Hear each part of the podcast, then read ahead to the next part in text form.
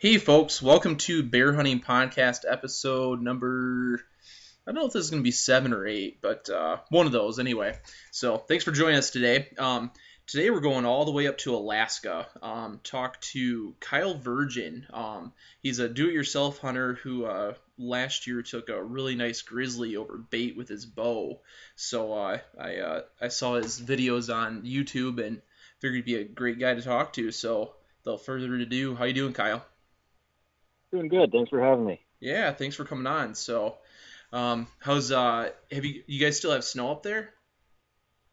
You know, it's starting to melt pretty good now. We're finally up. Uh, shoot, I think we hit into the fifties today. Um, mm-hmm. But uh, yeah, I guess for the last couple of years, kind of a slower spring this year. But yeah, it was kind of nice actually having snow this winter. Yeah, yeah, I can imagine. So, yeah, we got hammered for a couple of years. Now we've kind of had a break for the winter. So, um, actually, it was weird. Uh, Sunday I was out.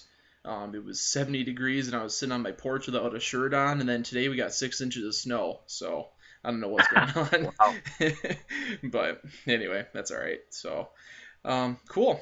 So uh, let's jump right into it. Uh, how long have you been hunting bears? You know, probably just really the last couple of years. Um, growing up, my so my dad was in a uh, he worked for a guide up here in Alaska, and he had a couple of pretty sketchy experiences with bears. And we just, you know, when we were out hunting, if we saw a bear, we would we'd watch it, we'd keep an eye on it, make sure it went its way, and we'd go ours. And uh, it, uh, I mean, if if we got plenty of time, I'd, I'd love to tell you my, probably my favorite story from him when he was when he was guiding. Um, He was he was working for a guide up here uh, by the name of Bud Conkle, and uh, this was in uh, probably seventy-one, seventy-two. And uh, so the, the craziest part, for me at least anyways, is in seventy-one, seventy-two, he was probably fourteen, fifteen years old at the most. And uh, so he gets up in the morning to go tend the horses, and uh, he's got another guide and, and two hunters with him. And uh, so he goes out to tend the horses, and there's about two hundred yards up the, the riverbed uh, from their camp. There's a grizzly on the bar out there just kind of eating away, um, working his way down the riverbed. And so he runs back to the tent, and he wakes the, his hunter up, and he goes, Mick, Mick, you got to get out here. There's a bear out here on the, on the sandbar. And he's like, yeah, right, you know, whatever. Quit messing with me. And he's like, there's no stinking bear out there. He goes, no, I'm dead serious. He's like, get out here. And uh, so Mickey finally comes, you know, out of the tent, gets gets everything situated. And little backstory on Mickey, he actually uh, saved his entire life for this hunt. Um, the guy was actually legally blind and had a special scope made for his three seventy-five by Bushnell. And uh, so he made all of his money and saved his entire life from selling hot dogs outside the White House. And so I guess the guy was just, he was, he was great company. He had good stories. And, uh, so they get Mickey out, laid down, he's propped up on a pack, and he's, he's got the bear in his scope. And, uh, what they didn't take into account for is there was a, a sandbar that actually was a little bit higher than what his barrel was. He could see the bear perfect through the scope, but the, the uh, sandbar was kind of blocking the barrel. So the first shot that he lets out, uh, the, it actually hits the sand. So the bear takes off running. Well, the second shot hits the bear pretty much right in the gut. And, uh, I mean, as it's about to go into the brush at, at two hundred yards, this is the only bear that they've seen so far in this hunt. And, I mean, they want to make it happen for this guy. So that bear bites at its side, whips around, I mean, flips a one eighty and just comes straight at him at a dead run. Well, the other hunter takes off running. The The guide that was with him, his gun jams, so he can't get a shot off. And you got Mickey, who is legally blind, trying to find the bear in his scope. And, I mean, this is a big old monster bush now. It's probably zoomed into, you know, who knows what power. And my dad, of all things, doesn't have a gun on him. It's back in the tent. And here's this bear closing the gap fast, and the one guy's got a, a gun that's jammed. The other hunter is running as fast as he can to get back to the camp. And my dad actually had to take the gun from Mickey, this legally blind hunter, and ended up shooting the bear at about fifty feet and, and hit it right in the chest, and uh, the I mean, it knocked the bear down, broke it down, and the thing, its hindquarters could still move, and so I mean, it just sat there spinning circles and spinning circles, just still trying to get out of it. And uh, you know, keep in mind, for a fourteen, fifteen year old kid, this is like this is pretty serious business. Oh yeah, you can't and, even uh, drive yet. You know, yeah, exactly. I mean, and I mean, like talking to my dad even today, I mean, he still, I mean, he just like gets into it. I mean, he talks about the saliva coming off the bear's jaws. I mean, this thing is just coming for blood, and uh, so. You know, they finally kill this bear, and, you know, Mickey's just pumped, you know, and, oh, man, I got my bear, I got my bear. My dad's like, yeah, good Lord, I mean, we just, just about got killed here, you know.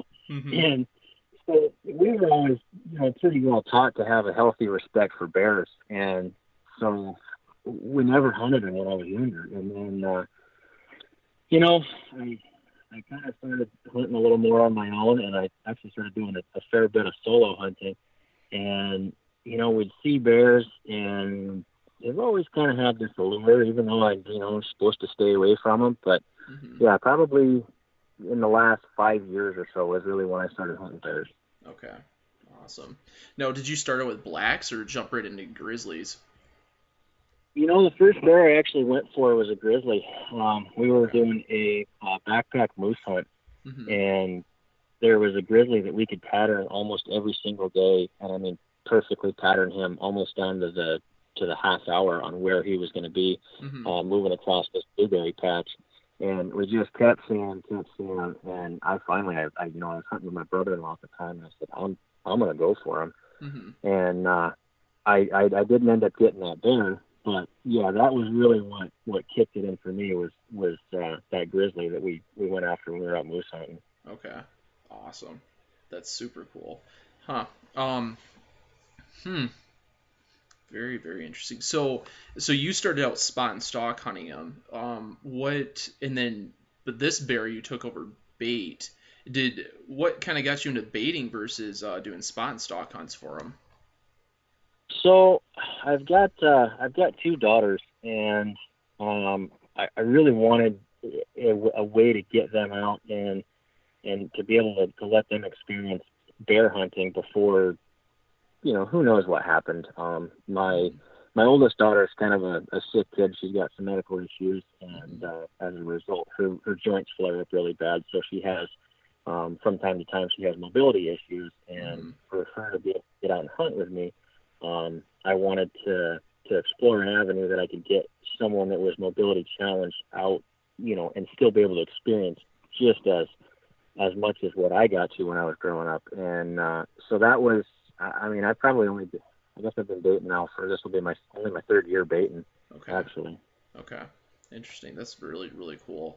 I can I can relate because, uh, you know, I got a young son as well, and I've been taking him out, started taking him out to the bait sites with me down here, and uh, he, he just loves it. And that's the nice thing is they can kind of get involved with it too, so that's cool.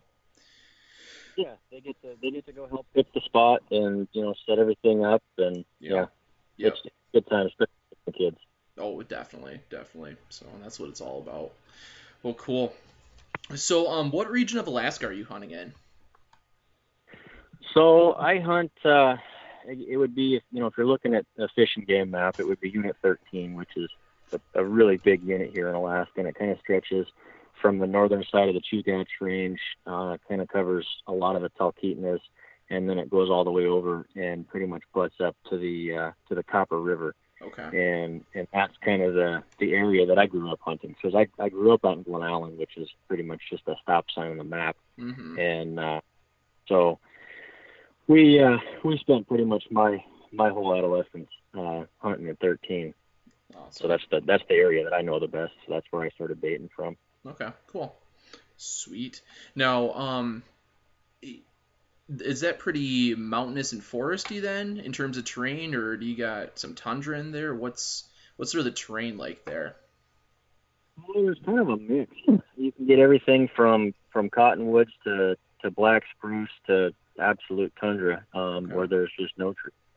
And where where I t- try to hunt is, is right around tree line, honestly. That's that kind of seems to be about the best bet for me. Okay.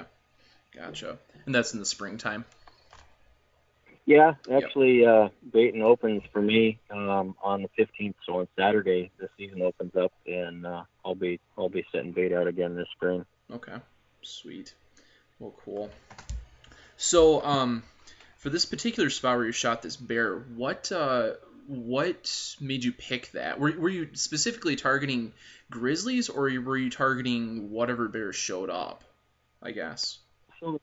The first year that I started baiting, uh, it wasn't legal to take grizzlies over bait, and uh, at least not in the area that I was in. Mm-hmm. So I was targeting black bears, and the black bears, at least the ones that I'm familiar with, uh, really like river valleys, and they like walking along the top bluff of a river valley. Mm-hmm. And they, I mean, if you get to the right spot with the right densities, you'll find trails where they, I mean, that's that's the only thing that possibly makes sense to me is that it's black bears. Where, uh, I mean, they actually have a, tra- a decent trail worn uh, on the top of the bluff. And so there's a couple trails that are very uh, seldomly traveled by people that don't really know the area. And so we went out, my, my daughter and I actually, and uh, we just picked a spot kind of a little bit above a, uh, a river valley, kind of right within two hundred, three hundred feet elevation-wise of tree line, where, where kind of the valley and the, and the tree line kind of break there. Mm-hmm. And uh, that's a nice shady spot, and just say, yeah, we'll give it a shot, huh? See what see what comes. Okay, cool. Very cool. So um, is there any other, like, basically, so when you set up a bait for, for um, either, is there really any difference between a black bear versus a grizzly spot in your experience? You know, if if I was specifically targeting grizzlies, I would probably stay right where I'm at. If I was specifically targeting black bears, mm-hmm. I would honestly move, uh, okay. probably down, either down elevation or find somewhere with a higher density of cottonwoods. Um, I I really don't have that good of black bears in my area. Um, mm-hmm. I, I've gotten black bears off the stand every time, but mm-hmm. it's they're definitely the minority, whereas I have way more grizzlies hitting my bait. Okay, gotcha. That makes sense. Yeah, okay, because that's what I, you know, because I don't, I've never baited grizzlies. I've only done black bears, and um, that was something I didn't really know was if there was a, a different, if you always kind of got a mixed bag of whatever showed up, or if you just, you know, had spots that were specific for grizzlies or for black bears or whatever. So, okay, cool. Yeah. There's some guys up here that have good a good mix of both bears on their stands, but mm-hmm. at least on my, the black bears are scared to death of the grizzlies, and yeah. they they they come in extremely wary. I mean, they, they sneak in. You never you never hear them. You you see them before you ever hear them, yeah. and when you do, they're just super sketched out and super skittish. They're actually they're honestly harder to get than what the, the grizzlies are off my bait stand. Huh. Interesting.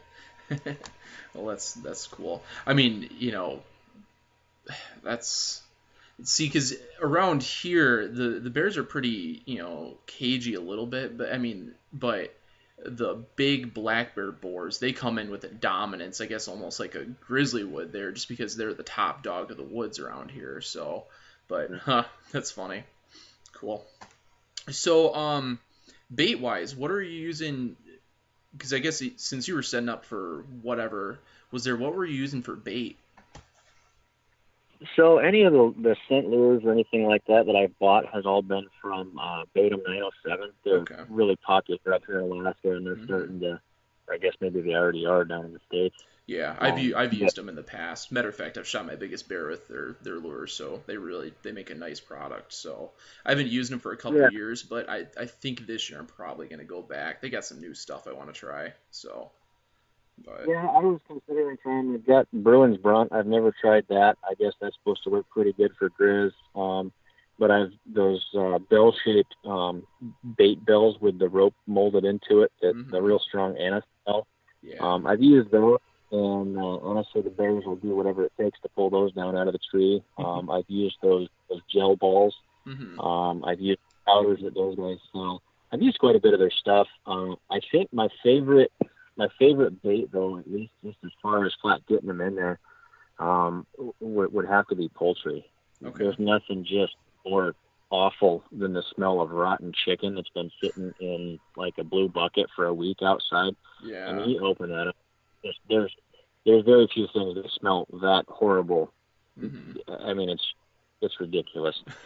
So as far as getting the scent out there, um, I really just I like chicken. Um, and so last spring, I guess in February, I drew a uh, a targeted moose hunt for um, moose that were on the on the road and posing a threat to the motorists because mm-hmm. there were so many moose collisions. So I shot a, a, a cow moose with my bow last year in February, and I actually saved all of the um, all the guts and all of the bones and stuff off this moose, and hauled those out to my stand last year. Mm-hmm. And uh, that, I mean, that, that was just right there on par with some, some nasty chicken. I was actually dry heaving a little bit as I was setting that stuff out because, I mean, it was, I shot it in February. I didn't get to set that day out until April fifteenth last year. I mean, so it sat in blue plastic totes for like almost two months outside. I mean, granted, you know, March was still pretty, February and March were still pretty cold, but mm-hmm. uh, it was awful. I mean, there was mega shit really on it. Oh, man. Yeah. I I used the I used the stink to get them in, and then, you know, more than more than anything else, what they go for on my stand is just dog food. Okay. Um, I I've had fish, freezer burnt fish that I've, people have given me. Um, I had a uh, I had a goose that had reached its uh, past its prime, and the the old lady that owned the goose couldn't didn't have the heart to put her own goose down. So I, of all things, word of mouth, they heard I had a bait stand. So I mean, I I, I used a goose out there, and you know, like I say, the stink will bring them in, but they they go right past it, and they'll go they'll go to the dog food. Okay. And uh, in a couple of the videos, you can see that the grizzlies will walk up, they'll stick their head down in a bucket and, and smell it. And like, oh, good Lord, I'm, they're probably thinking the same thing I am. But yeah, they'll pull their head back out of there, and then, I mean, they'll go and plop down right in front of the dog food and just start chowing away. Yeah, yeah. Yeah, because that's the...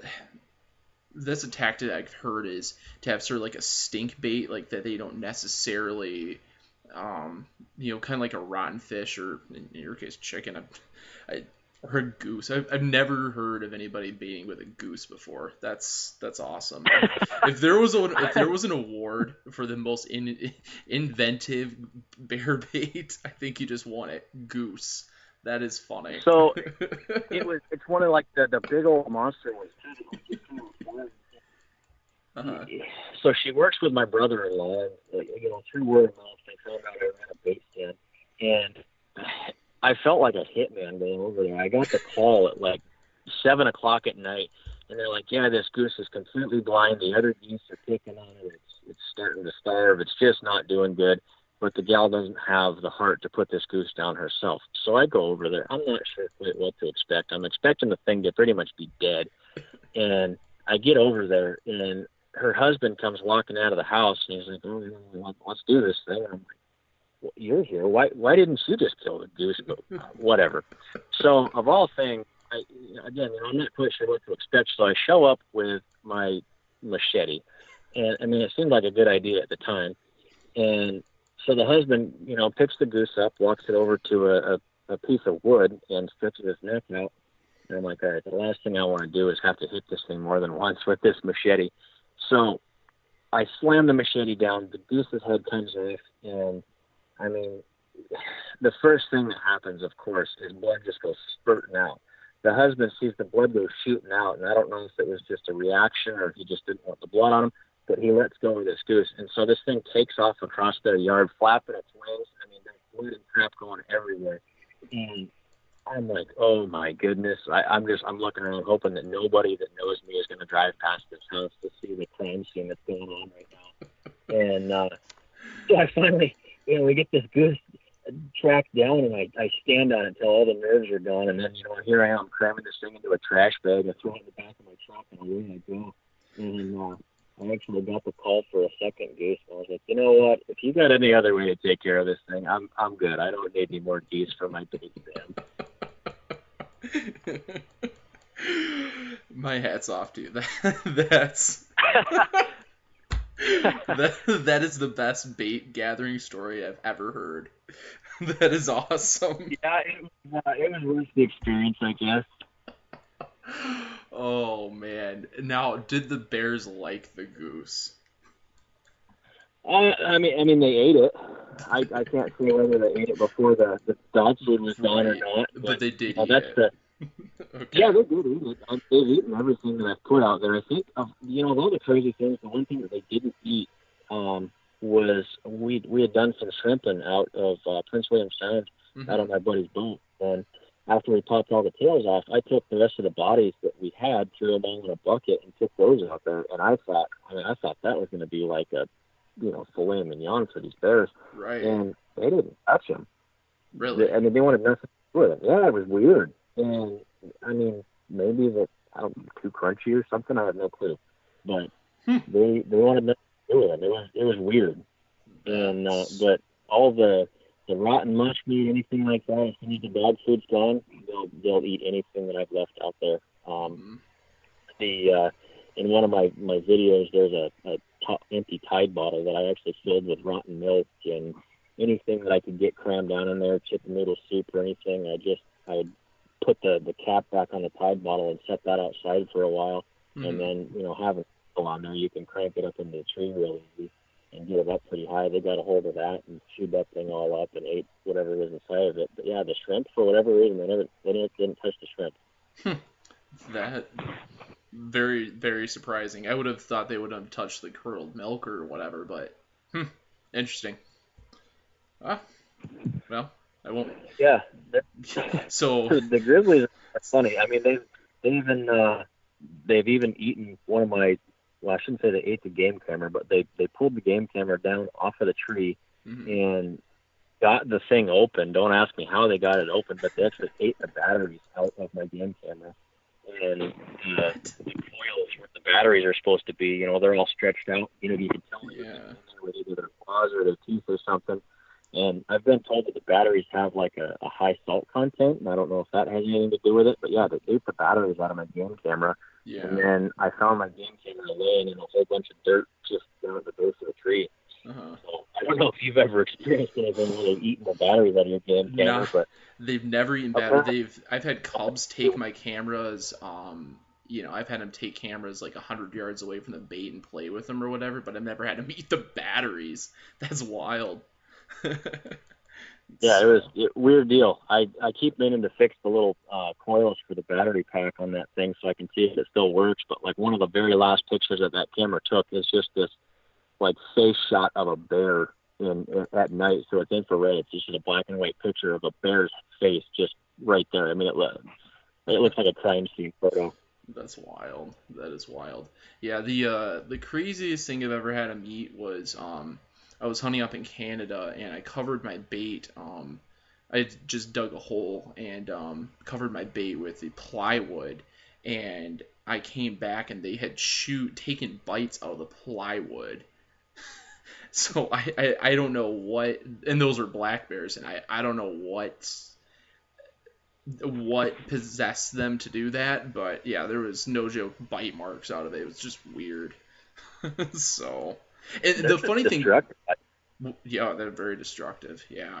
So the weird thing too wasn't like there wasn't food uh, because it, it was um in the it was in August and there was actually like blueberries all around, but they still insisted on eating the plywood. I, wow. I don't know. So now, do you guys have to put uh, a, a marker or anything like that issued by uh, Fish and Game out to mark your bait stand?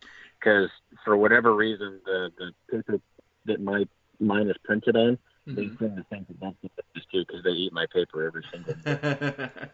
No, we do not have to mark ours here in Michigan, um, but I could definitely see that being an issue. Now, what we do have to do um, with our tree stands, we have to um, we have to mark them with our name and address and all that.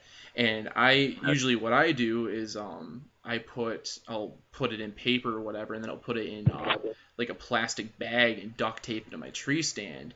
Well, it seems like every time they find my tree stand and they insist on eating the plastic bag and my paper that has my name and stuff on it. So just stupid. Yeah. I don't get it. I don't know why the pricks do that, but every single time, I mean, I, uh, yeah, I've, I've gotten pretty tired of, of reposting my by yeah. Baitum nine oh seven. Oh, I'm sure. I'm sure. So crazy. Well, cool. So, um, I guess back on to the hunt. Um, now, since you were once when you uh, I guess once you got your bait going, um, was it pretty evident that grizzlies were your target at that point?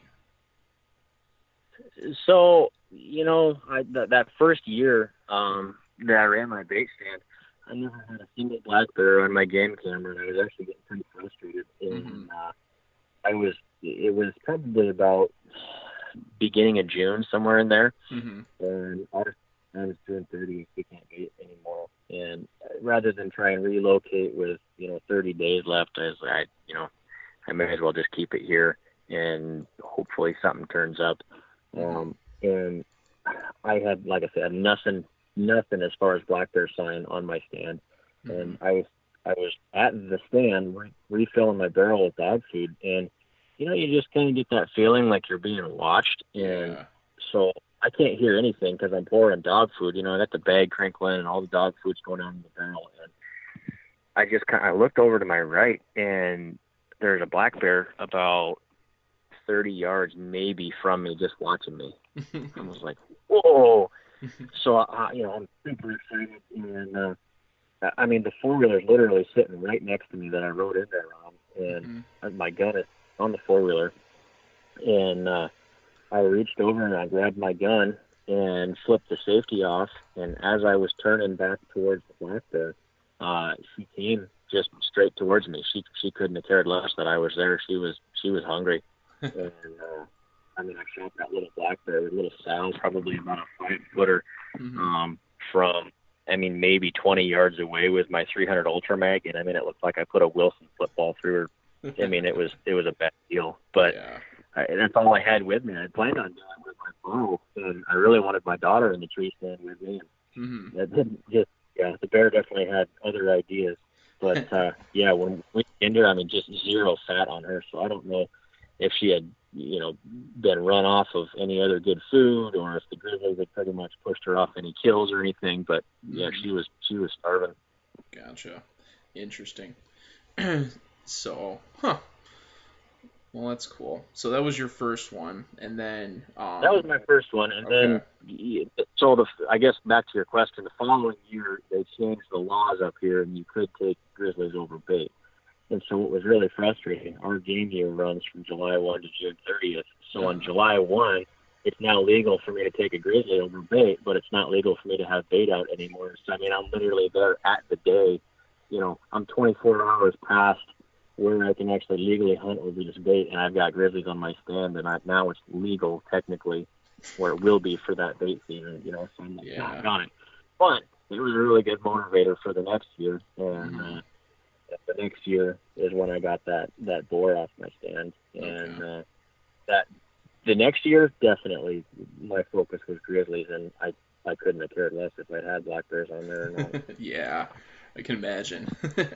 So, um, so you were determined to do with your bow then. Um, did you, from your video, it looked like you're using a Hoyt bow. Um, do, I guess do you want to describe your, your archery equipment, and then sure. were you anything specific for since you were targeting grizzly, I guess? So I uh, there's no real incentive in Alaska to use a bow. It's they're just they're not near as common up here. It's more of a I'll be honest, more of a novelty. There's only a couple of tags that are bow only, and that's just not near as prevalent up here as it is down the street. Right. I I bought a bow. Because uh, I really wanted to do, there's two hunts up here that really piqued my interest with a bow. One is there's a archery moose hunt out on uh, the the military base right outside of Anchorage, mm-hmm. and then there's a uh, doll sheep hunt uh, in the Chugach Mountains. That's an archery only hunt, okay. and those are the two hunts that, that completely pushed me towards archery, even as a more of a novelty rather than a uh, my main my main weapon. Okay, and. So I went to Full Curl archery. I, you know, probably the only bow I'd ever shot was when I was, you know, five or six years old, and the only thing you were aiming at then was the sky, just to see how far you could send an arrow up. Mm-hmm. And, uh, you know, I, I mean, I literally never shot a bow or anything. I walked in and I said, you know, here's my backstory. Here's what I'm interested in. Um, you know, what what should I do? Yeah. And then, uh, those, those guys are great. I mean, they uh, they brought me in. They set a couple of different bows up to my draw length, and I got to shoot. I mean, I shot a Mission. I shot a Hoyt. I shot an Elite. I shot, you know, a couple different bows.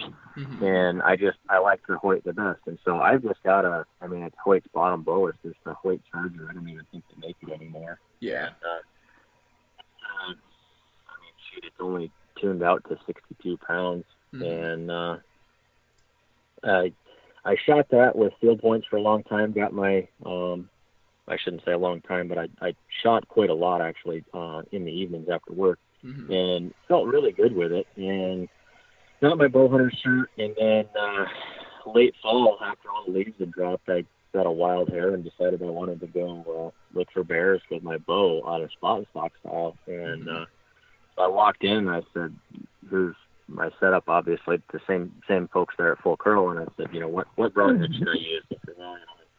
We're shooting sixty-two pounds, like let's stick to one hundred gram broadheads, and sixty-two pounds on a bear, and rather than messing with a mechanical or anything like that, just in case it's a bad shot, you know, not mm-hmm. to get into that whole big mechanical versus fixed, but um, he he gave me some Exodus, uh, Q A D Exodus broadhead, one hundred grain, mm-hmm. and so we went out looking for bears, never did find anything, and then, you know, I drew that moose tag. That was actually the first animal I ever shot with my bow. Okay. And uh, I, I I shot that cow, uh, quartering away shot, hit her right pretty much in the rib cage, exited uh, front right shoulder, uh, full pass through, and she went thirty yards and piled up. Holy cow! I mean, I'd, I'd never seen a bow kill before. I was just I was amazed at, you know, first off, I got to hear everything, whereas normally your ears are ringing. You know, it's just yeah. completely different. Still something with a bow, yeah. and. Uh, So I, I shoot this cow moose, and I mean, I was freaking hooked. I had worse buck fever after the shot with that bow than what I've ever had. I mean, my stinking cow moose, but my hands were shaking. I was, yeah, I was up there. Oh, yeah. And that really pushed me, and I was like, all right, um, anything I can, I'm hunting with a bow. And mm-hmm. I'll be honest, I haven't. I set up, I burned through different shafts and stuff and changed my arrows up a little bit, but yeah. I still shoot just a green U A D Exodus from broadhead, mm-hmm. and um, got my, my black bear, my grizzly, and my, my cow moose all with just that exact same setup, sixty-two pounds with a one hundred grain mm-hmm. uh, broadhead. Nice. Every one of them has a complete pass-through, and none of the animals have gone more than, I think my grizzly went eighty, maybe eighty yards before he piled up. Wow. And, uh, yeah, I'm just, I, you know, I'm kind of one of those guys with something that works, I just don't really have any good reason to change it. Yep, so. Exactly. No, but that was my, the reason I ask is because um, you, you always, I hear a lot of guys just trying to get all decked, oh, I'm going to hunt, you know, X animal that's, because I, I basically have the same setup you have. I've got a um, sixty-five pound draw weight, mid bottom of the barrel, um, older Hoyt bow that shoots great, but you know, and it's awesome for me, but it's not, you know, the super fast, um, top of line bow. And, you know, I was just asking for myself, cause it's kind of like, you know, if I ever did want to do that, do I need a different, and I'm sure other people have the same question as I do, is that, do you need special, you know, top line equipment to go hunt something big like grizzly, or can you just use what you've been using? So that was why I asked. So, you know, and I would, I'm not a guide, but I would yeah. stick with the typical guide answer. You know, what do you shoot every day and what do you shoot well? Because I don't care if you've got a eighty pound draw weight, some bad boy carbon bow that you yeah. just bought. Like I, I, if I was a guide, I wouldn't want to see that out on a hunt. I want to see somebody do a bow that they put, you know, three sets of strings on because they wore the other ones out and they can shoot it really well. And, you know, realistically, you're not going to be, you shouldn't be probably shooting, and again, this is my opinion, but you shouldn't be taking really long shots out in the field. I just don't think it's safe or realistic, especially on a bear. Yeah. And, you know, sixty pounds on a bear, as long as you're not hitting a shoulder blade or something, I mm-hmm. I find it hard to believe you're not going to get a full pass through. I mean, guys were killing them with trad bows and, against spears, exactly. you know, not all that long ago. Exactly. And, you know, yeah. I, again, I go back to what do you shoot, what do you shoot well? And if the answer isn't a bow, well, you better shoot it with a rifle, man. yeah. Yeah, that's that's the other thing is that um, there's a lot of guys that, I mean, honestly, the problem, I'm going to probably get some flack for this, but they, they see folks on T V, you know, killing stuff with their bow and, oh, man, I've got to do that, I've got to do that. And then they don't put in the time to get familiarized with their equipment, and they either put bad shots on them or miss or are unsuccessful just because they didn't put in the time because they make it look so easy on T V. So, but... Yeah, I mean, you saw it's got to work, right? Exactly, oh, exactly. Look at that. He, he just drilled it. It makes it so easy. Why can't I go do that? Yeah, exactly. Right. So, anyway, send your hate email. But um, right. Anyway, all right. Um, gonna ask you this. So I've heard that boar grizzlies are super sensitive to human scent. Um, to where like you walk a trail and they'll find your trail and follow it and never show up again. Um, true or false? And what did you? What do you do for scent control, or if if anything, um, other than play the wind? So it all it all depends. Um, on a spot and stock hunt, I have been busted by bear's nose. I mean, more often than not, they have just an absolute incredible nose on them. And I don't know if I even still have the, the videos up on my YouTube channel. Um, but there's one that we stock, and, uh, I mean, we get close to it. And it was uh, that same grizzly I was talking about on that walk-in moose hunt. And he has busted me with his nose several times, and we just never could get on him. And then the one day I did get on him, this will go right back to that old, you know, what what do you shoot? What do you shoot well? Mm-hmm. Um, I was with my dad three thirty-eight, and uh, I have only had, up until that point, only ever shot a thirty ought six. Mm-hmm. And so I took a two hundred seventy-four yard shot, you know, not that awful far, mm-hmm. uh, at this grip, and I knocked him down, and, I mean, he literally knocked him down. He stands up, and I hit him in the second shell. I knocked him down twice, and the thing took off running. And my brother-in-law was with me on that hunt, and he was backing me up with a thirty ought six, and he hit the bear at least once, rolled it, and there's just, we never found him. There's just some bears that can take lead, and we had a good blood trail. The blood trail just eventually stopped. And I've heard a lot of people tell me that it's because when you when you shoot a bear, their hide is, is loose enough on them that a lot of times as they shift their, their weight or their body around, um, that loose hide can cover up an actual the wound channel, and that's why they'll stop bleeding and congeal so fast. But yeah. you know how much truth there is to that, I don't know. Um, but for for scent on spot and stock, I think it's paramount, and I don't believe in any scent killer, scent control, liner, anything like that. The only thing you can do is stay downwind. Yeah. Now, my bait stand, uh, bears get into trash cans all across Alaska every mm-hmm. single day. So people can't say that it's bears avoid human scent at all costs, at least not the ones up here. Yeah. And so when I go into my bait stand, I literally ride my trailer straight up to my barrel.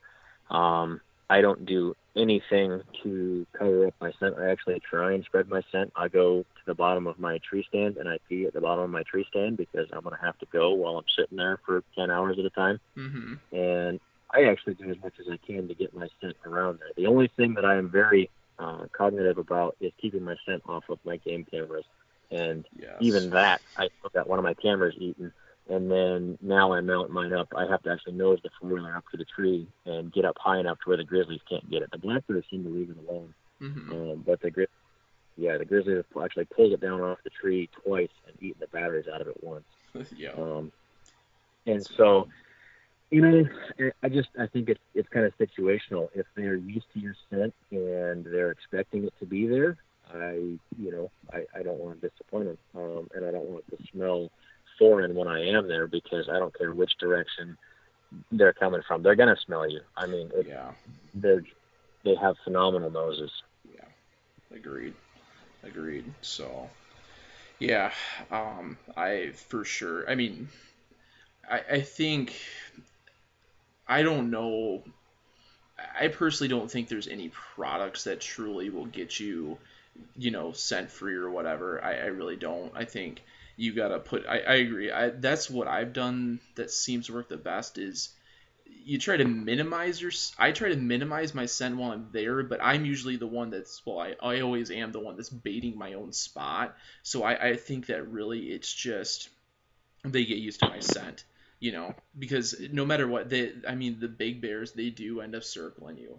Um, they, they, they circle the bait sometimes coming in. It, I just, I don't think there is a way to actually fully be, um, I mean, it happened to me this year. I wasn't, um, I wasn't baiting very often, and, um, I was doing like every third day, once a week, something like that.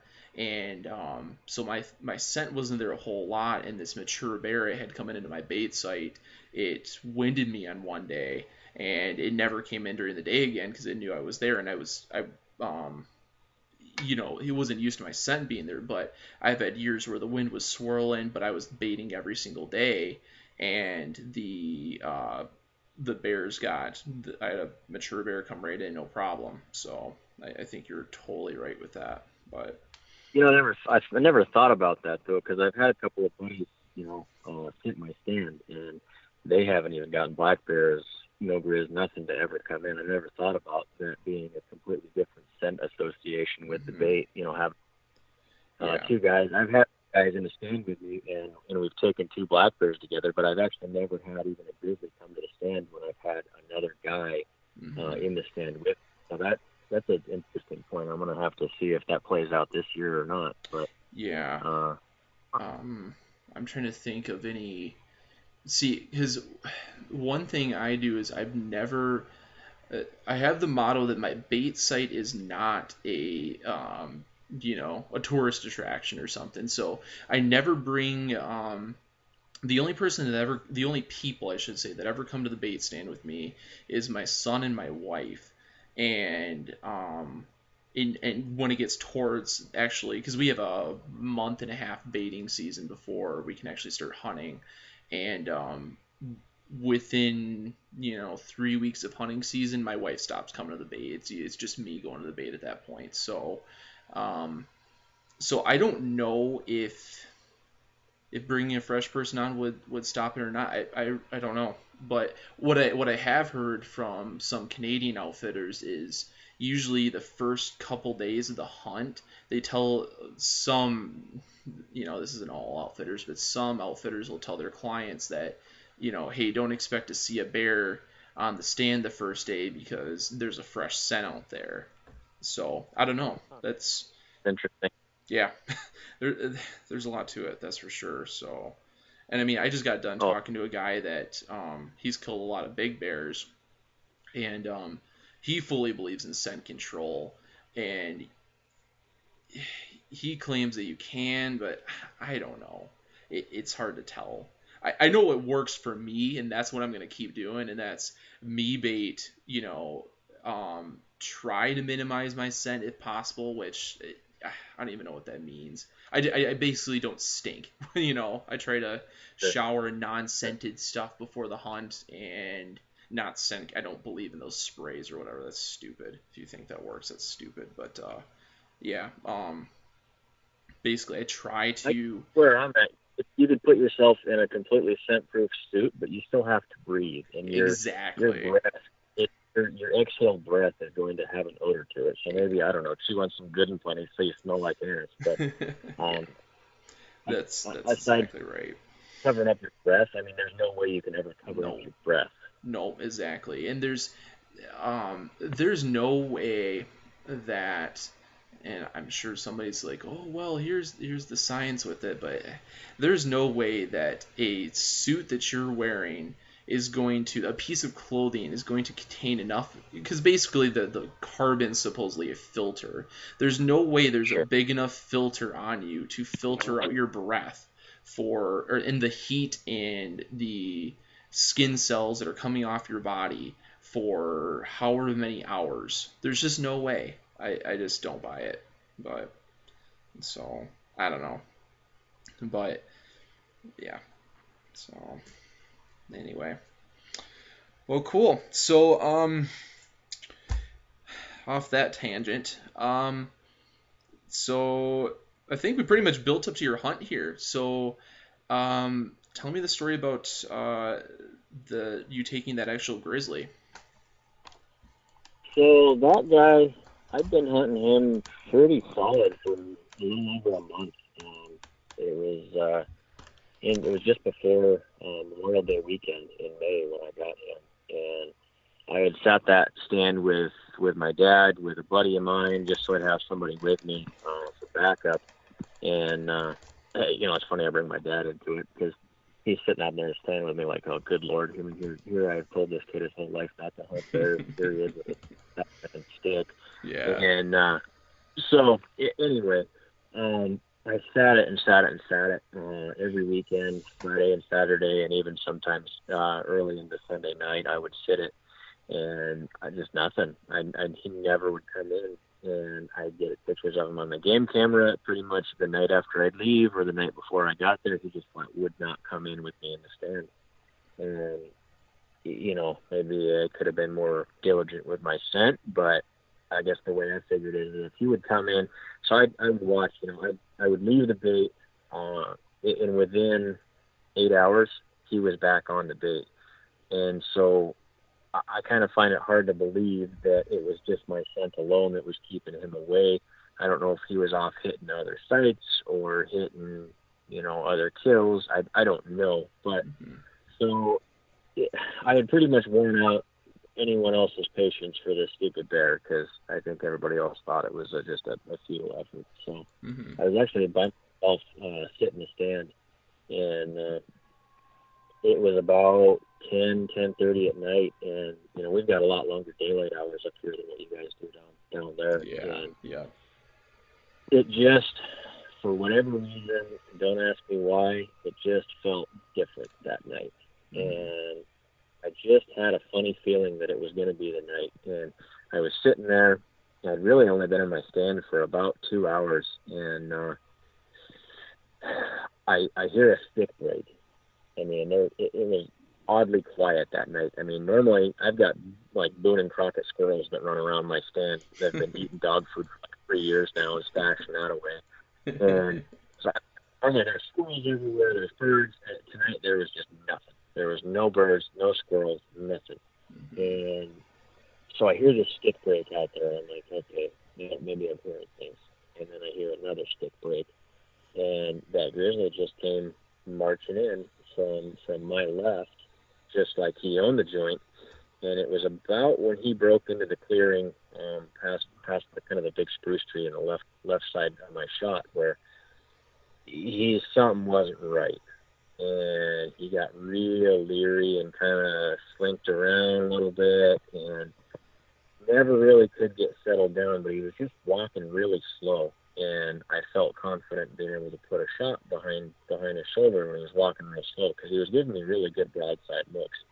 And so when he put his head behind the tree, that's when I went to draw back. And I don't know if he heard movement or, or saw movement, but he busted out of there. And I'm like, crap. So he rounds out to about fifty yards, and he starts popping his jaws and huffing and, you know, trying to, to taste the air.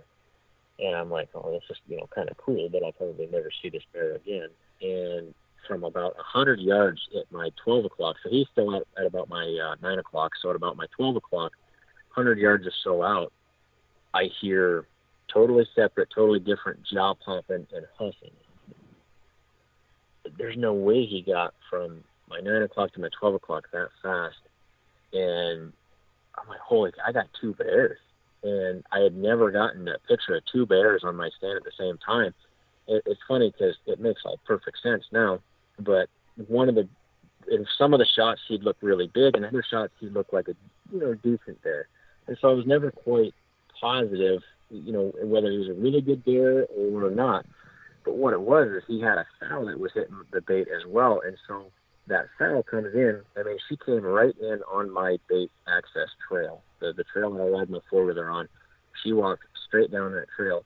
And he circled from my nine o'clock out to my twelve o'clock and followed that sow in about twenty-five, thirty yards behind her and pulled her right in onto the bait.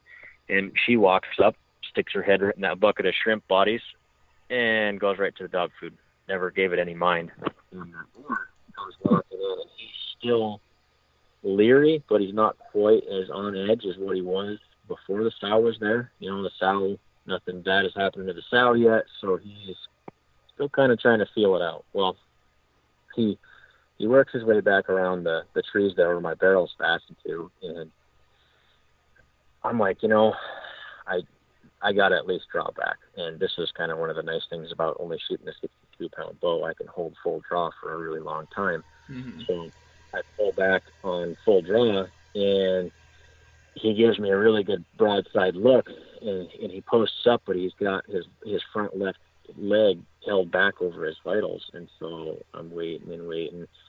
And he never did step forward with that foot right when I needed him to. He just kind of moved without ever really giving me a clear shot. So he walks around past that, uh, that big spruce tree in the, the little video there, and gives me a really good quartering away. He just hesitated for a second, and that's when I popped that arrow loose, and uh, it hit him actually a really steep quartering away shot, but it hit him actually just a pinch behind his rib cage, but it came out uh, between his neck and his front shoulder and just went through and obliterated um, lungs, and it just, yeah, it wrecked him, piled him up.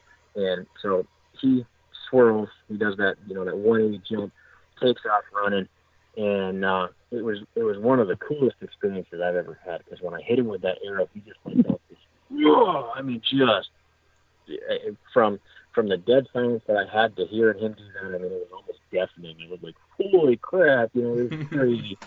He takes off the, you know, dead run off into the brush, and I, I can hear him just crashing through brush, and then I hear one last really loud short, just a like that. I was like, dang.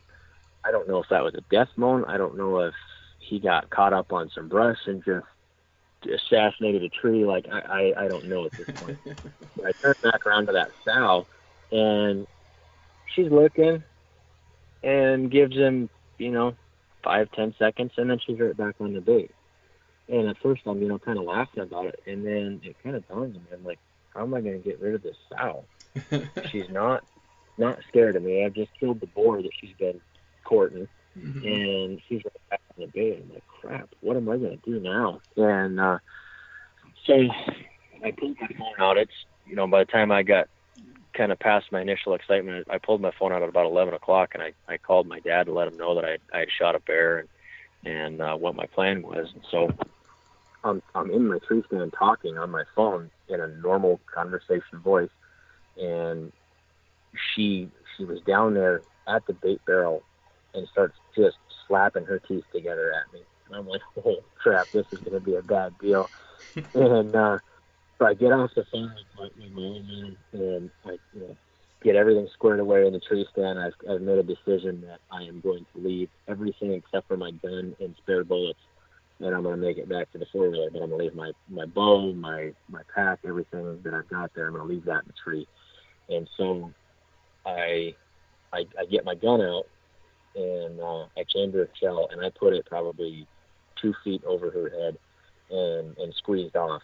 And I expected her to just, like, flat leave the country. Well, she ran about fifty yards into the brush and kept on huffing and slapping her teeth together.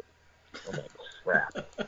So I jack another shell in, and I, I know I'm, I'm well over top of her, so I put a couple of rounds into the brush over top of her head. And again, I'm expecting to hear her, you know, choking off through the brush. I didn't hear a thing. It was just dead silence. And I'm like, ah, oh, this sucks. So I pulled my gun, and I just, I made a decision. I'm like, you know what, I'm not going to sit out here all night long. Freeze my gun off. I think I've got at least a couple of minutes, maybe, before she comes back onto the bait. And so I climbed down out of the tree, and, you know, I don't know if it's possible to, to run in circles, you know, but I pretty much was running in circles, looking over my shoulder, making sure that she wasn't following me. But I got just out of whatever would be her line of sight, and I, I took off at a dead run. It was probably, I don't know, six or seven hundred yards, give or take, back out to the four-wheeler. And uh, oh man, I, I hit that four wheeler, got the motor running, and just burned out of there. Got probably a quarter mile down the trail and stopped, and I was just like, oh man, thank the Lord, I made it. You know, so I get my float back out, and I called my dad again. I said, hey, just so you know, I'm off the stand. I'm heading back to back to. Uh, I was actually I was staying at my grandma's house when I was doing the hunt, and uh, so yeah, the, the following day, um, my dad and my brother-in-law came out with me, and uh, we went back out to the stand early in the morning. And I was a little bit worried, to be perfectly honest, that that sow was going to go over and find that dead boar and uh, have a nice fresh meat feast. Mm-hmm. And cause bears are bears are ruthless, man. They don't yeah. they don't care. Yep. So we went back out the following day, and uh, you know, I I pointed out exactly where I had shot, where the bear, I thought the bear had gone, and we found my arrow and found a really good blood trail. And yeah, within eighty yards, he was piled up. And uh, I mean, we when we uh, skinned him and gutted him and everything, I mean, just the lungs were completely filled with blood. And when we pulled his heart out, the heart was actually completely empty. I mean, there was no blood left in it. It was actually it was really cool to see. Wow, but, awesome. Yeah, that uh, that was that was pretty freaking exciting. And uh, yeah, and then after we took that boar off the stand, we had a, a actually a bigger boar um, come in and start hitting my stand right towards kind of the beginning of June. Um, mm-hmm. And that's the one that my I was trying to get my buddy on. He hadn't taken a bear uh, ever at this point, and you know he, he really wanted a grizzly. And I said, you know, absolutely, let's let's try to get you this grizzly. Mm-hmm. Well, he sat the stand, and I sat the stand with him. And the only thing that we ever got actually to come in, we got two black bears to come in. And uh, we got uh, my shot to come in. I know, it was probably about seven o'clock in the morning, something like that. We had sat the stand all the way through the night, mm-hmm. and he came seven o'clock in the morning, just really stretched out. You know, he could he knew that that big that bigger boar had been on the bait, and he uh, he was coming super on guard, and he went in.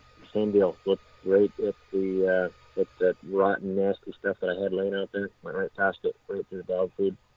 And he laid down, started just chomping away, and I tucked that one in right behind, nipped, nipped the heart on that one, and I think he maybe went fifteen yards before nice. He died. And uh, the the following day um, is when we got my buddy's uh, sow black bear off the stand. And, yeah, it was... I think maybe they knew the, the big boar had moved on or wasn't in the area, and that's why they were as brazen as they were to come in. But mm-hmm. yeah, I, I I really I just I don't have that good of black bears on my skin. Yeah, yeah, yeah. That's still cool though. You got an awesome boar. That's cool.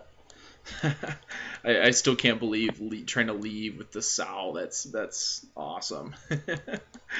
oh, that man. was one of the sketchier sketchier moments that I've ever had out in the woods. I yeah, can imagine. I mean, I've had a few, but yeah, that one, that one had me pretty amped up. And mm-hmm. uh, it's funny, you know, if you if you watch that video um, of the yeah. bear hunt, uh, where there's no music or anything playing in the background, it's just a raw. I really didn't even edit any of that clip. I didn't trim any of it or anything. Yeah. Um, if you turn the volume up all the way, you can actually hear my heartbeat. And I'm dude, I'm cranking out like one hundred eighty beats a minute, and, and you can actually hear the GoPro mount that I have on my head. Uh-huh. I mean, I'm just, uh, I couldn't even have told you how long I held that bow back at full draw. It, yeah. it didn't matter. It could have been three minutes. I had so much adrenaline going. Yeah. Know, yeah, it, it was it was awesome. That's... It was such a cool experience. That's great. Yeah, and for the listeners, I'll I'll uh, post a link to that video too, so so you guys can watch it. It's awesome. So sweet. Well, cool. That's great. So um, how uh how big was the the grizzly you shot? I guess. So he was right at eight feet uh, okay. as far as what he squared. Um, was, you know, a weight or a school measurement. I never did get the scale yeah. and get it measured. I got.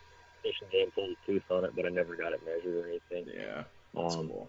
It's still sitting out in the freezer in my shop. But uh, yeah, he was he was right on about eight feet. Nice, cool, good deal. So, um, did you? Is that one of the units where you have to salvage the meat? Um, that one on the grizzlies over bait, you got to take the hide, and then you got to take the four forty backstrap. Okay, gotcha. And uh, So we've had really mixed results with grizzly meat and with black bear meat both. Mm-hmm. And it kind of seems like the the meat smells like as you're as you're gutting the animal, that's really going to be pretty indicative of how it tastes. Okay. Um, so if you're skinning it and the meat is relatively odorless and it doesn't smell like a green dumpster, it's probably going to be a pretty doggone good eating bear. Yeah. Um, you know, I, we've had some black bear meat that, you know, people that that don't know any better would wouldn't honestly know what they were eating. They would probably assume it's something between like a pork and a beef. Yeah. Yeah. And yeah, and they just, you know, they're just so taken aback when you tell them that's actually black bear that you're eating right there. Yeah. Um, but Disney, uh, that one smelled about like that rotten goose did. He stunk. So I don't know if he had gotten onto a old moose kill or what. Yeah. Um, you know, I always kind of figured it was about like, you know, with your hogs, you don't ever want to finish your hogs with rotten vegetables or anything. Otherwise, the meat's going to be nasty in your hogs. Yeah. Um, you know, I just, I kind of assume it's the same thing when they get onto the, the rotten meat or something that kind of tends to blend into their, yeah. their flavor. Yeah. And I've had, I've had grizzly where, you know, you make tacos out of it and stuff. Um, I don't know that I'd ever want to eat like a, a grizzly hamburger. Uh, it definitely has flavor, but. Mm-hmm. Tacos, you know, it, you can tell it's not it's not moose or caribou, but it's not bad. I, yeah. I would eat it again. Right, that's cool. So yeah, I've never had grizzly meat. I've had tons of black bear. Um, the black bears around here, they they tend not to be very carnivorous at all. They don't really scavenge a whole lot, so they're usually really really good eating. Yeah, like you said that. They're basic. It basically tastes like a cross between pork and beef. Um, and in my mind, I, I, I tend to do a lot of pork dishes with it, but it, yeah, it, it's usually delicious. And, and most, you know, I feed it to people, and they're, like you said, taken aback that it's that it's bear or whatever. Um, but yeah, I have never tried grizzly, and I've heard such mixed things about it. That's, that's why I ask, especially with an interior grizzly like that. So, but. You know, I would be a lot, uh, I'd be a lot more adventurous with eating an interior bear than I would like a Kodiak. Yeah. I don't know that you could Kodiak sitting down there just camped out on rotten fish. I mean, that yeah. I can't even fathom what those would taste like. Yeah, I can't imagine either. So I, I just wonder, you know, if you had, the only thing I could think of that you could do with some, with something like that is just make you know, I don't know how much meat you get off a Kodiak bear. Let's just say five hundred pounds, but maybe five hundred pounds of sausage. I have no idea, but I don't know. It, you could have, certainly try. I'd hate to yeah. split that kind of money into making five hundred pounds of sausage. I wonder what a five hundred pound batch of, of Kodiak bear pepperoni costs. I, I doubt you'd find anybody that would pot the meat. I don't think they'd mix it with anybody else's stuff. yeah, that's that's true. One time run, you got to buy the equipment. yeah. Right. yeah, yeah, you're gonna have to buy the mixture and everything when we get done because we're gonna stink everything up. yeah, yeah, that's cool. So, well, good deal. So cool. So, um. Yeah, so now you still have that big bear. Um, you were telling me before the podcast that you uh, you were looking to get your daughter on that big board that gave you the slip last year. I am. I uh, so my plan this year, um, I have been just hunting out of a. I've got oh, good grief, what is it? A lot of big tree stands, or I don't remember what brand it is. Yeah, double um, cedar or something. Person.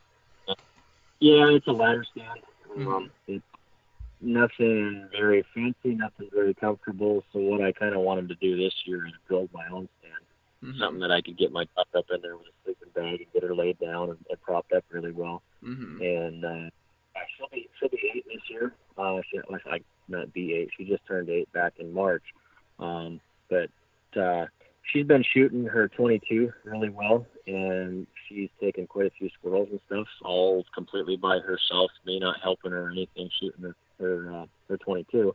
Mm-hmm. And all of them are really good shots. I mean, they're right on the money, even for, a, you know, obviously for a squirrel, but even if it was a bigger animal hitting her right behind the shoulder where she's been taking them out, I mean, she's, she may be a better shot than I am. Mm-hmm. And uh, so she's, she was hacked off at me back when I got my very first black bear because she was supposed to be there with me. And mm-hmm. I think she's always held it against me that I've never taken a bear with her. But, yeah, she's been hounding me pretty bad this year to get her out in this land.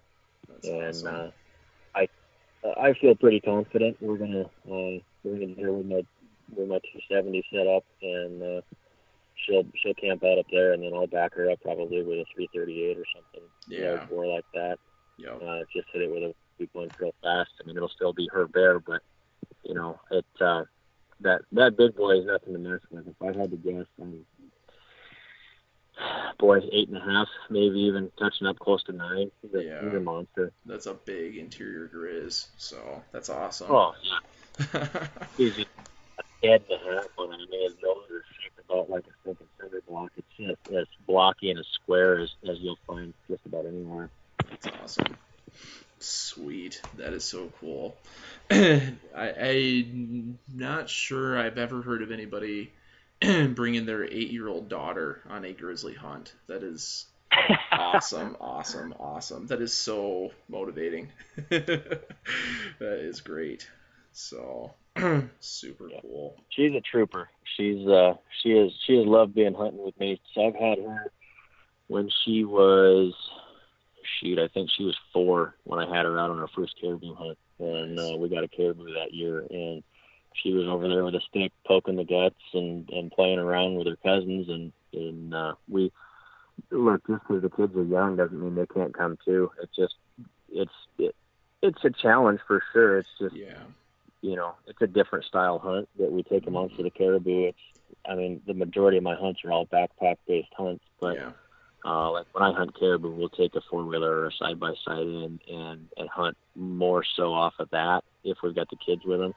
Mm-hmm. Um, if it's just me, yeah, I'll still go in with a backpack and, and hunt caribou. But, yeah, it's uh, we've done pretty well with, with caribou tags over the years, and uh, it's a it's a great break-in for the kids as far as hunting and to see how they do out in the woods and whether they can cut it with, with all the bugs and the rain and the sleeping in the tent and stuff. So yeah, she's she's great. That's cool. That's that's really awesome. So, and the memories I'm sure are absolutely priceless. So that's that's yeah. awesome. So cool deal. So awesome. Well, um we've been going a while, so um I guess we'll start wrapping this up. Uh do you have any any closing thoughts or anything you want to talk about, or anything you want to add, I guess? You know, not that I can think of right offhand. I may have a few more stories after this season wraps up. um, I'm I'm pretty pumped. I can't I can't wait to be honest with you. We're uh, we're gonna head out uh, this weekend and uh, get the get the barrels out, get the camera set up, and and start the season off. And this year, I'm probably gonna run uh, two barrels. two fifty-five gallon drums. I take the just the two inch bung out. I don't cut any holes in sides or anything like that. Mm-hmm. Um, I take the two inch bung out of the barrels, and that's what they can get their food out of this year. I'm going to fill uh, two barrels up because last year and in, in the years pr- uh, previous, the bears were going through a fifty-five gallon drum of food about every three days. So I was having to go out midweek after work, and so I was doing bomber runs out. I mean, I get off work. I live an hour from the what the office that I work at, and then it's about an hour and a half to get out to my grandma's house. Mm-hmm. Then I hop on a wheeler and ride about forty-five minutes into my bait stand, rebait, and then come bombing back out, get back to the house, pretty much take a shower, go to bed, mm-hmm. get up and head back in. Yeah. So I was leaving depth on Thursday mornings. And, uh, yeah, this year I'm going to try running two barrels and, yeah. and hope I have to go out midweek again. Yeah. Yeah, it kind of had a similar experience this last year. I um, I decided to hunt at my old spot um, that's about two hours north of where I live. And so um, I would, I was getting up, because we don't have the, and our baiting season starts in August and goes through September, so we don't have the long days. So what I was doing is I was getting up at three thirty in the morning, and I was driving two hours north, getting to the woods right at first light. I was going um, every three days or so, uh, and we, we're not allowed to use barrels on public land, so I was having to dig a hole and cover it with logs, and so they're just going through bait like crazy, and because I probably had, well, I just counted that I had about ten to twelve different black bears on my bait, and so I was going through a ton of bait. So um, I, I'd get there at first light, just fill that hole up with as much bait as I could, probably, I don't know, at, at least a barrel's worth of bait every three days. And um, wow. Yeah, and uh, um, same thing, get, you know, driving out of the woods, getting changed into my, my work clothes and going right into work like that. So driving two hours back to get to work. So and just barely getting there in time. So can definitely relate to the, relate to the bomber bait runs. Yeah, so. I'm gonna have to uh, I'm gonna have to rethink my, my attachment where I, I fasten the barrels to the uh, that big bore at the end of the season. Mm-hmm. When I quit bait out. Uh, It just kind of got to the point where towards the end of June, I, I wasn't going to have any more time to go out there to hunt. Um, I was pretty much already tagged out. I had, didn't really have any desire to take any more than the, the, the bear, the, the boar, excuse me, the grizzly boar, and then the black bear mm-hmm. that I took. I really just didn't have any desire to to shoot anything else. I could have maybe taken, well, actually, I could could have taken several more black bears, but I just didn't have the desire to. So I quit baiting, and when I quit baiting, he put a hurting on my barrel, man. The thing's all dented up, and uh, he tried, so I use a coated quarter-inch um, steel braided line, and it's got the plastic coating around the outside. That's what I wrap around the around the tree, and then I um, use the cable clamps, and he tried his best to shoot his way through that cable, and it's it's pretty stinking impressive, just the, the power that was in it. Oh, yeah, I can imagine. I can imagine. So, that's awesome. Well, cool. So, well, I will definitely be living vicariously through you, because I don't get to hunt until, let's see, August. Well, I'll start baiting in August, and then my hunt is September first this year. So, um, I was going to do a spring hunt in Canada this year, but uh, I had some things come up, and so that's not going to happen this year, but... Uh, Not yet. Yeah, but so I will definitely be living vicariously through you. So, and uh, if you get that big grizz, I want to hear the story. So, yeah, I'll I'll uh, I'll be sure to let you know if I do. Yeah, for sure. Cool. So, awesome.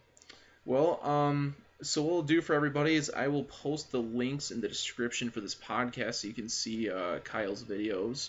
Um, they're pretty. It's pretty sweet to watch that kill shot. Um.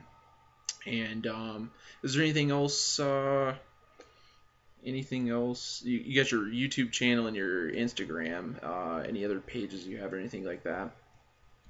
Uh, yeah. So I've got the Instagram. My handle on Instagram is Slide Mountain. Um, it's kind of the general, not to give away exactly where I hunt, but that's yeah. That's pretty much where my where my stand is at in that general area. Mm-hmm. Uh, and that's that's where I grew up with that Slide Mountain. So that's that's where the name comes from, but. Uh, yeah, I've got my uh, I've got my YouTube channel, my Instagram account, and then uh, if anybody's on Rock Slide, the, the hunting forum there, mm-hmm. and, uh, I'm pretty active there. Same handle uh, as my YouTube channel, Slide Mountain. So yeah, okay. uh, if anybody has questions, let me know.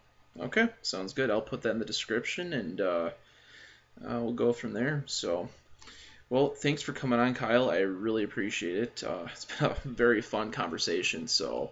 Um, yeah, right on. Thanks for having me. Yeah, no problem. So thanks for coming on. Have a great night and good luck this season. Right on. Thanks. Yep. All right. See you, everyone. See ya. Bye.